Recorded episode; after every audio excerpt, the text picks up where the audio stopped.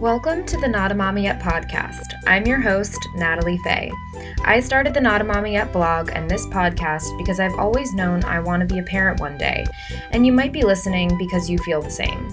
You may have also heard people with kids say things like, I wish I had known this before I had kids, or I wish I had done that. Hearing those comments made me think about the parts of my life I want to spend more time focusing on before I have kids in ways that will benefit me as a parent. So I started a list of people who can teach me about health, money, relationships, psychology, and more, and started interviewing them. And this podcast was born. Whether you plan to have kids or not, I think you'll find something interesting in this podcast for you. I hope you enjoy, subscribe, and maybe even share it with a friend. Thank you so much for listening.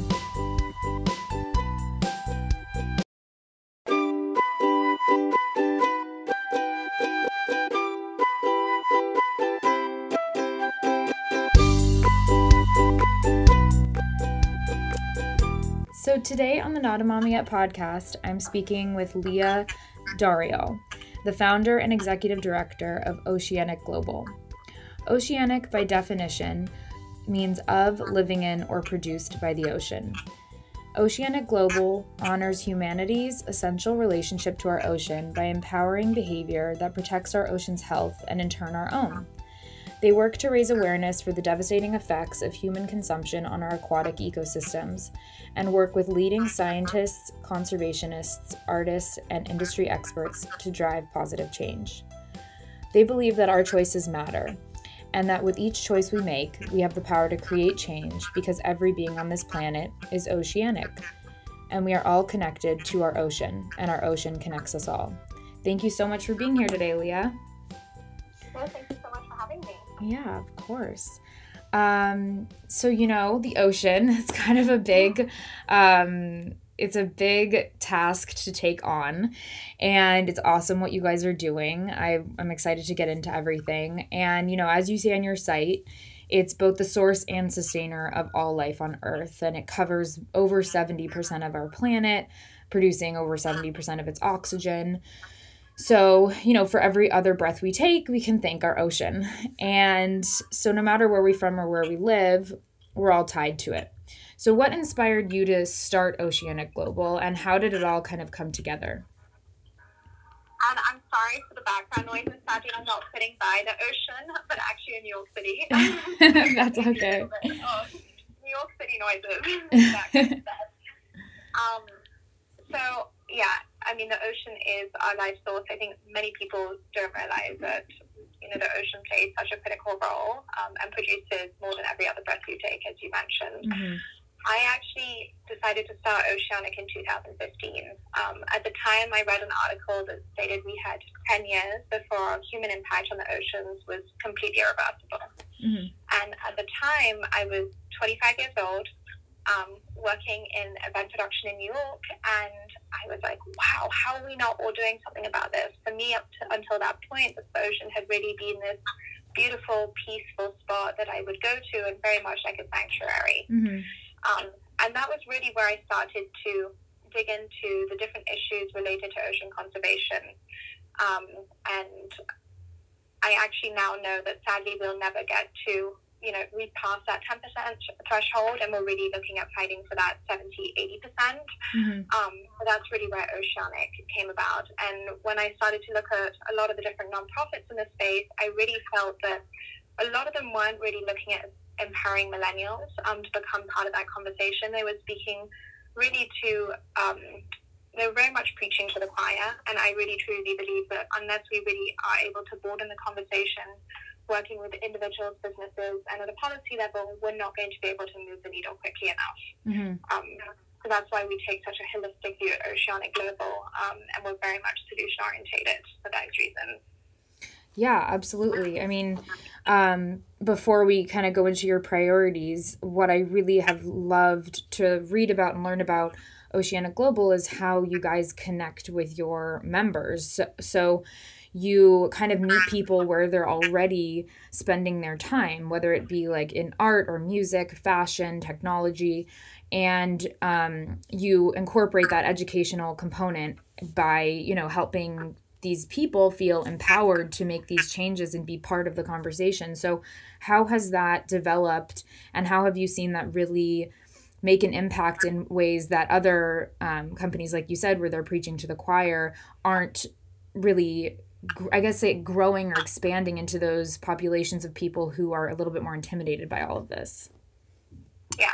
So I feel so when we started Oceanic, even though it wasn't it was only four years ago, I still felt like four years ago, a lot of the education part needed to take place around ocean conservation. Mm-hmm. It's been amazing to see over the last two years, for example, that you know plastic pollution makes it on the headlines regularly now. Mm-hmm. Um, the people are aware of like the impact of a plastic straw um, on marine life. I think when we originally started, a huge amount of our work was how do we tap into these existing passions, like you mentioned, like art, music, emerging technologies, and really looking at weaving in educational content. So at the beginning, it was, you know, how do we partner up with maybe large DJs that have never really advocated for the environment? And how do we speak to their audiences and give them really simple, um, empowering tips? So, mm-hmm. you know, for example, how can source sustainable seafood or, you know, eating more of a plant, uh, plant-based diet? Very much simple. Um, and then it really grew from there. So, for example, on the sustainable fashion side, we decided to do a partnership with Parsons School of Design and looking at engaging some of their students um, around upcycling and using trash actually as fashion and looking at conceptualizing these things in different ways. Mm. Um, and so I would say that so to kind of give a broader idea of Oceanic, we really have two main pillars. Um, and our first pillar is our grassroots initiative. So that's anything that we do to be engaging millennials. Um, and that's very much where, you know, tapping into these universal patterns fall. Um, and then the second one is actually providing industry solutions. So while we recognize it's super important to be working with individuals and grassroots communities, um, it's also really important to be working at scale with corporations to be shifting their um, behaviors mm-hmm. towards responsible consumption. So our call to action is actually around responsible consumption, so looking at behavioral change within those two pillars. Yeah, so when it comes to behavioral changes, um, you know, I, I, just to look when I'm looking at your priorities, which are fish, plastic initiatives, coral, and protecting our oceans. Changing behavior, I think, is always the hardest thing for people because they have to really want to do it, and it also has to be somewhat easy to do. Um, or, you know, if it's like a long term commitment, it's like, you know, they have to still be really passionate about this. So, when it comes to let's start with fish you know that's the one of the priorities that you guys have um, I read an article that you know people are kind of promoting seafood as this better option to meat because it's more sustainable in terms of climate change, right? Because it's a it's not wholly carbon neutral, but it's obviously very better than I mean, very much better than cow, sheep, and poultry farming. So how do you guys kind of educate consumers where yeah, it might be a better option, but let's also look within the fishing industry and how can we make better choices there as well? 100%. So I think on the seafood side, um, it's really promoting eating sustainable seafood. Mm-hmm. So to give you an idea, you know, 93% of fish stocks worldwide are fully depleted, um, which means that we need to be a lot smarter about the types of fish that we are eating. Mm-hmm. We should not be eating tuna or cod, for example, that are extremely high up on the extinction list.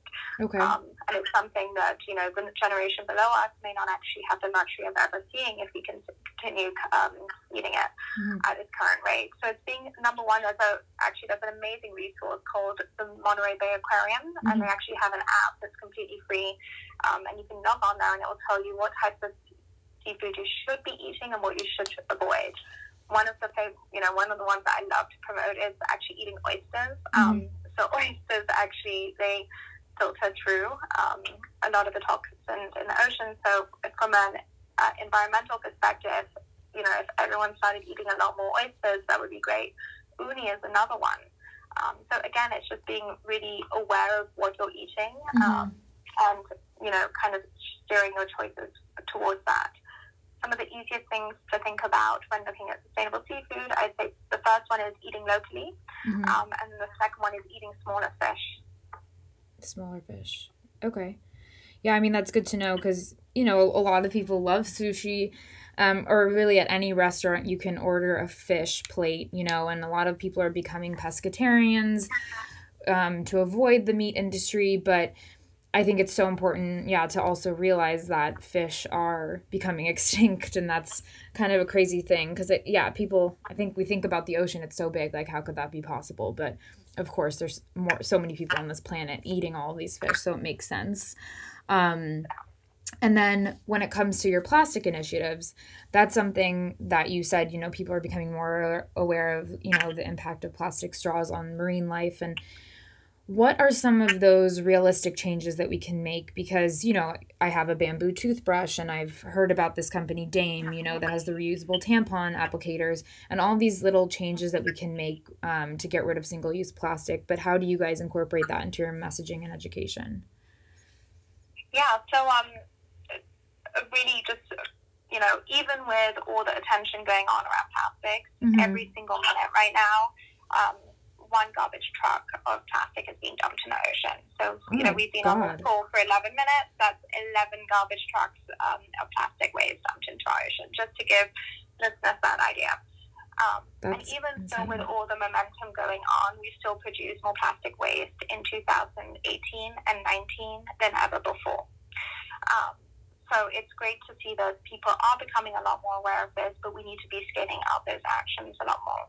So, you know, you mentioned things like a bamboo toothbrush, but it can go as far as, you know, when you're going and doing your grocery shopping, um, really just being smart about how you're using single-use plastics. And a lot of the work that we do is around single-use. So we actually think plastic has a really important um, part in society. Um, we just, you know, 40% of plastic today is used as single use, and we're totally mismanaging a material made to last forever. Mm-hmm. Um, so, on the two parts, on the grassroots part, is empowering people to change their habits, a little bit like what you mentioned. Um, you know, whether it's you know bringing your own coffee cup, uh, own reusable bag, mm-hmm. um, taking it a step further and doing like plastic-free groceries, etc. And then actually one of our main programs as part of Oceanic is a program called the Oceanic Standard. And mm-hmm. this is mm-hmm. actually where we work with businesses um, to actually eliminate single-use plastics from their operations. So a really exciting project there is we work with the hospitality industry, so mm-hmm. working with hotels and restaurants to eliminate single-use plastics. Um, anything from you know the water bottles in their room to their shampoo, conditioner bottles, etc and that's been amazing to see just the momentum um, around that and just the scale that you can actually reduce that. And then it's also trickled out. So, you know, we work with office spaces. Um, so we've approved, we have a verification system. So we've approved places like Citibank and Salesforce.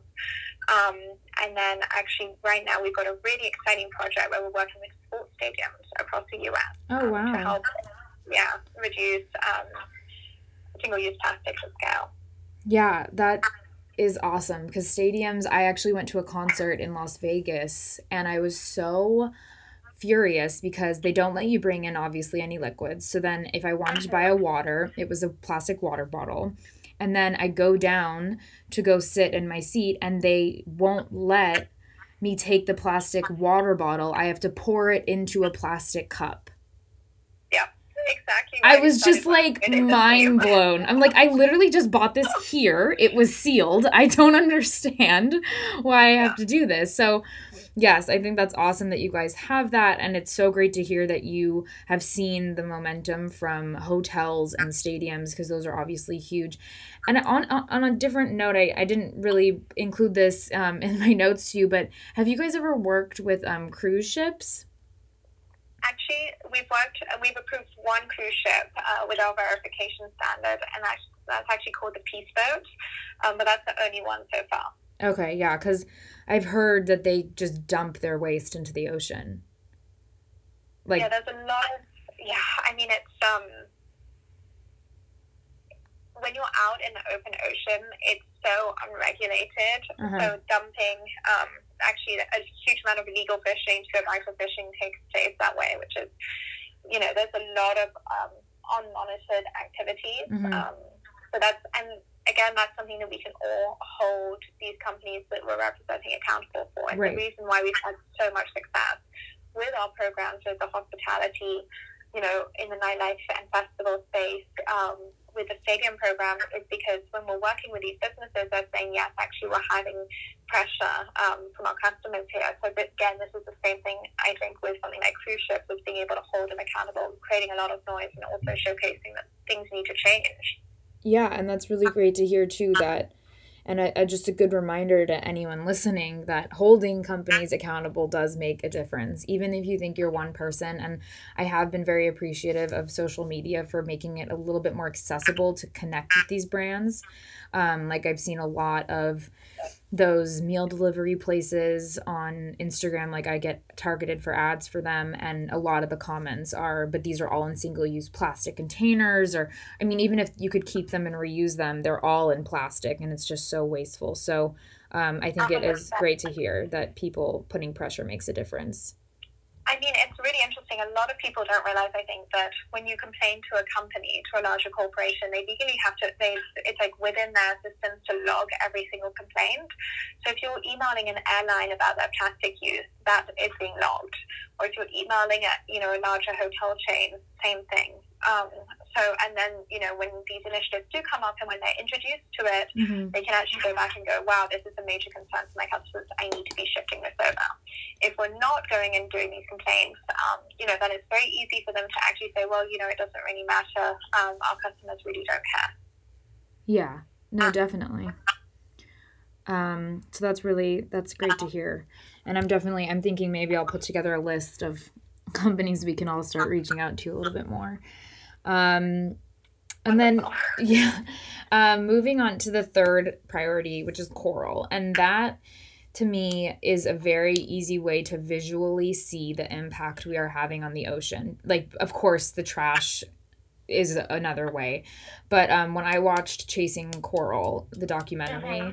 that was so eye opening and terrifying because of the amount of coral that was just dying off. And even this summer, I was in Croatia and I could tell um, when the, the coral that is dead versus coral that's very alive and well, which is very colorful. There's a lot of animal life versus just like totally barren areas of the ocean. So, how are you guys focusing on coral through your initiatives? So again, it's very much around responsible consumption. So mm-hmm. on the industry side, it's promoting, for example, when you're working in coastal regions with hotels, etc., like proper waste infrastructure, and making sure that there's a you know a water filtration system and that's not just being dumped on the coral reef. Mm. Um, on the consumer side, it's really educating consumers and making them realize that um, it's as simple as choosing a reef safe sunscreen when you're going to the beach. Mm-hmm. I think a lot of people don't realize that sunscreen is actually a huge contributor to coral reef bleaching. Right. Um, and then simple things, for example, like you know, if you do have the luxury to go snorkeling, making sure that you're not actually touching the corals, you're not disturbing the natural habitat. All of those things are creating stress um, on those ecosystems. So very much looking at how to be handling um, those types of situations. Yeah, absolutely. I was going to ask you about sunscreen. Um, do you do you have one that you recommend or um, products in general? Do you guys have like a collection of brands that you guys trust beyond, of course, the Oceanic standard? Do you guys have like a list uh, somewhere that people could find? Yeah. So one of my favorite companies is actually um, Stream to Sea. So they do um, biodegradable sunscreen, um, and then there's like one major component, uh, which is I'm going to butcher the name right now oxybenzone um, that we should be avoiding, and all of their sunscreens um, don't have it. Another one is called Rare, um, which sells them. So if anyone's interested, just uh, feel free to reach out to us at Oceanic Global, and I'm happy to send over an additional list of other places too. Okay, cool. Yeah, so it was Stream to Sea and Rare. Yeah. Cool. Amazing.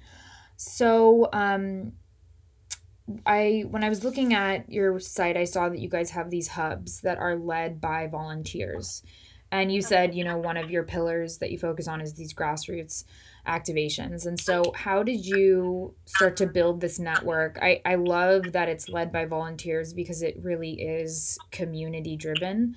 Um, and yeah, I was just wondering, you know, how you've built that up and so many places around the world. I mean, the list is pretty incredible. Yeah, so I think we realized pretty quickly that, um, you know, the traditional way of running a nonprofit is a little bit outdated, and uh-huh. people don't just want to give money; they really want to feel like they're a part of the organization. Right. So, as part of our grassroots initiative, we decided to launch our hub program actually earlier this year, and the idea is that a small steering committee of 10 people can come together in a city and start a hub under Oceanic Global. Through that, we provide them with the resources they need, um, you know, our scientific advisory board, uh, programs like the Oceanic Standard, um, experts in our policy work, etc. Um, but we also give them a certain level of flexibility to be choosing, you know, under the work of ocean conservation, um, choosing to address local issues. So right now we have hubs in New York, the Hamptons, uh, LA, New, um, sorry, I mentioned New York, uh, London, and Barcelona. And the idea is every year we'll be growing another five hubs. And that's been amazing for me because, um, you know, again, it's really looking at empowering that action, growing the community extremely organically. Mm-hmm. Um, and then also seeing, you know, what's important within different areas. So, like in the Hamptons, there's been a lot of um, youth engagement work taking place throughout the year. Mm-hmm. It's very much, you know, very seasonal. Um, right. And then in the summers, um, we're doing a lot more, you know, actual activations where we may be bringing in corporate partners, etc. In the ham- in uh, LA, for example, we've been doing a lot more work um, with water quality because that's just something that they're very much more concerned with. So being able to kind of take that global perspective, but also highlighting what is local issues um, that we're able to kind of quantify that impact on is super important too. Yeah, I I love that, and I agree that the traditional way nonprofits have worked is pretty outdated. Um, and what you're doing, I mean, I've I work with UNICEF, and they also have this very local mindset where they have people on the ground running the for like who are from there running their initiatives and making sure that they are aligning with the people of that country or city and um, i think that's definitely the best way to work because then people really care, right? Because it is affecting their daily life. Yeah, you just UNICEF is definitely an inspiration um, in pushing us to kind of really grow the hub model. They've done a great job with their next generation mm-hmm. um, model there too.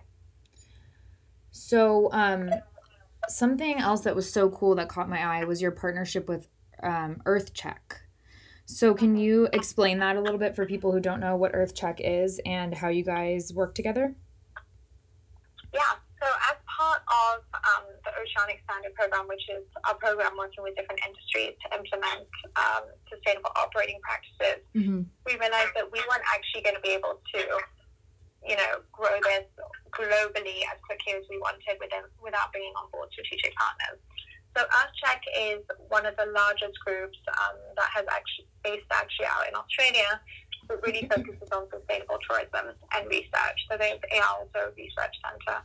And um, we partnered up with them around eight months ago with the idea of, you know, using their expertise, using their framework, and us really focusing on the procurement side. So they, they do a they take a much more kind of holistic approach to sustain, sustainability, and we're very much focused on um, changing specific practices within a, a hotel uh, check work a lot with hotels. Mm-hmm. So that's more the link there. Um, and so it's been an amazing partnership where, you know, we're either able to go into existing check approved hotels like Sandals Resorts in the Caribbean, where we'll actually come in and we'll help them eliminate all single use plastic. So we're adding another layer to them. Um, and then vice versa. Sometimes, you know, they'll introduce us um, and we'll introduce them. So, and right now we have around 30 different implementation partners EarthCheck just being one of them. That's amazing. Yeah, the work you're doing everywhere, it's just it's so needed and it's so cool the way you're approaching it all. It's very unique. Um, and I'm just wondering, you know, how has um, your work with Oceanic Global changed your life personally? Um, how do you every day think differently? And also how do you get your friends involved? Because like when i think about let's say going out to eat with friends and then they order tuna for example do you take that opportunity right then and there to talk through it? Or do you wait? Like how, how have you incorporated all of this um, work into your personal life? Yeah. So when i started it um, i actually found myself preaching a lot and then and i hated that because i was like that just doesn't even follow through with my values um, so i actually took a very different philosophy there and I started saying, you know, when I would go swimming, I would be like, oh, by the way, have you seen uni on the menu? It's super sustainable. Maybe try this instead of the tuna. Or, and, um, you know, and I started kind of just shifting how I would introduce a lot of these different resources. Mm-hmm. Um, the way that I, you know, probably the most notable thing uh, for me has been when I, the day I started Oceanic, Action, had the idea of it. I gave up all seafood overnight, um, and until that point, sushi had been my favorite type of food. So that Uh-huh. was one of the hardest things that I've done. Uh-huh. And then uh, this year, actually, I became fully vegetarian. Um, it's not something that I push on other people. I, you know, I believe that everyone needs to make their own choices, and you know, you know, it's not one size fits all. Um, Right. But it, you know, when you're a part of this and you're reading about this every single day, it's hard uh, not to ignore. It's really hard not to ignore that that information and not really live, you know, more aligned lifestyle. Um, the smaller things that I do is things like starting to offset my flights. Um, you know, friends that run companies or part of corporations, these are things that I also push to them. I said, you know, it's super easy. Um, you know, would you be interesting, interested in speaking to your HR person and seeing if the company as a whole would be interested in doing that? Um, you know, single-use plastics is a really big one too, just because it's, I would say, over 40% of the work that we're doing now. So looking at empowering change around that. Um, and then occasionally we do support different policies, and that's a really great way for me to engage my friends. So I'll go to them and I'll say, okay, you're all in New York City. New York's, um, you know, we're, we're working on the straw bill in New York. Can you please, you know, make sure you're going on, going out and onboarding um, signatures? Um, we actually have the single-use plastic bill in New York, which is going to be introduced on the 21st of November of this year. So that's something else that um, all my friends and community will be receiving an email email about shortly.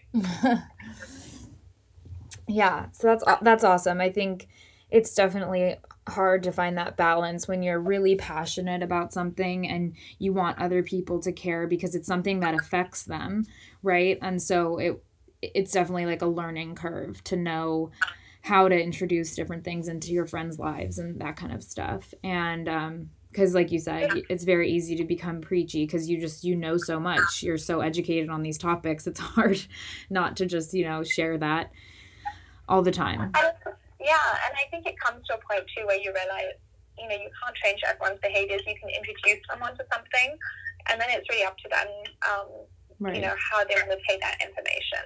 And you know, I, I kind of see my role in Oceanic's role as that introduction and kind of like empowering action. But the truth is, you know, if someone's not willing to go there, that's also okay, and they'll get there in their own time. mm-hmm. Um, so it's you know it's sometimes knowing to kind of take a step back too. Um, yeah, it's really strong. Yeah, I went to a talk once with Lauren Singer, who I, I think you know, um, the Yeah. founder of Trash is for Tossers. And something that she said that really stuck with me was that her change happened when she realized she wasn't living her life in a way that aligned with her values. And that I really loved because it does challenge people to take a deeper look at what they value or what they're saying, what they're saying they value, and then actually looking how their actions align or don't align with that.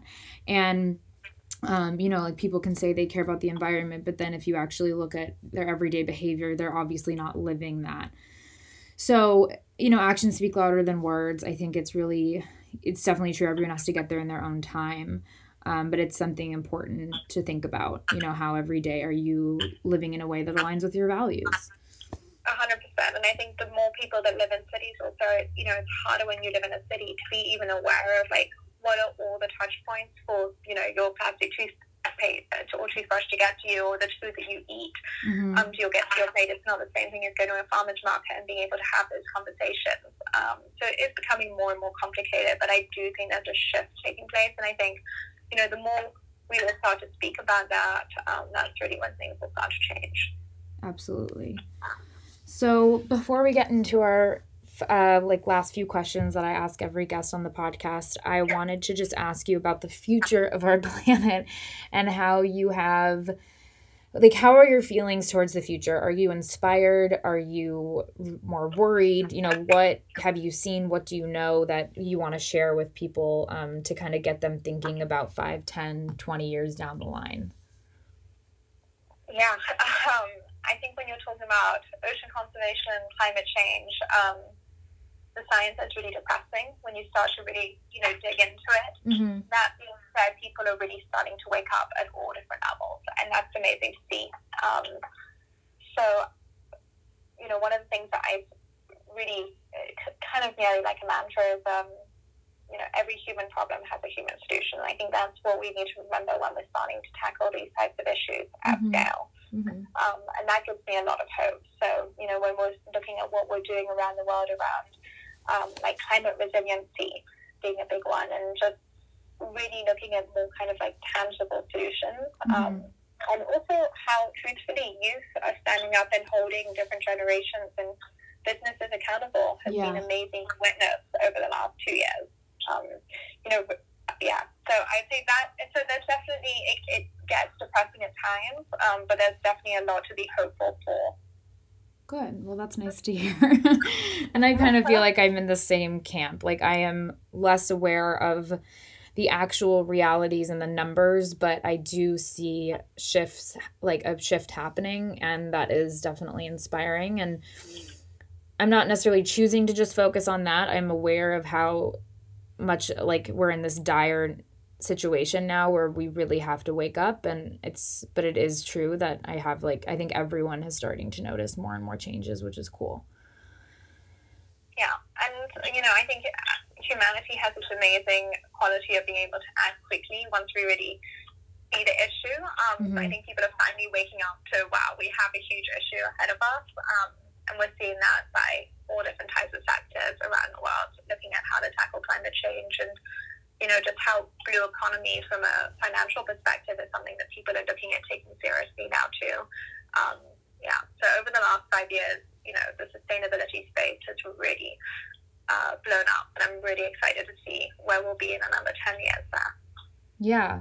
I even came across this um, other nonprofit the other day called Dope Bottle and they're I think pretty young, but their initiative is to just um, they pass out really high quality reusable water bottles to lower income areas to make sure that those people have equal access because like S'well bottles are so expensive. And you know sometimes these more sustainable options are just out of a, um, the budget for people. And so i really loved what they were doing but i just i, I did challenge the founder because i was just like it is important though to have this educational component as to why they should be using these bottles not just giving them out for free. It's like another thing they have in their house.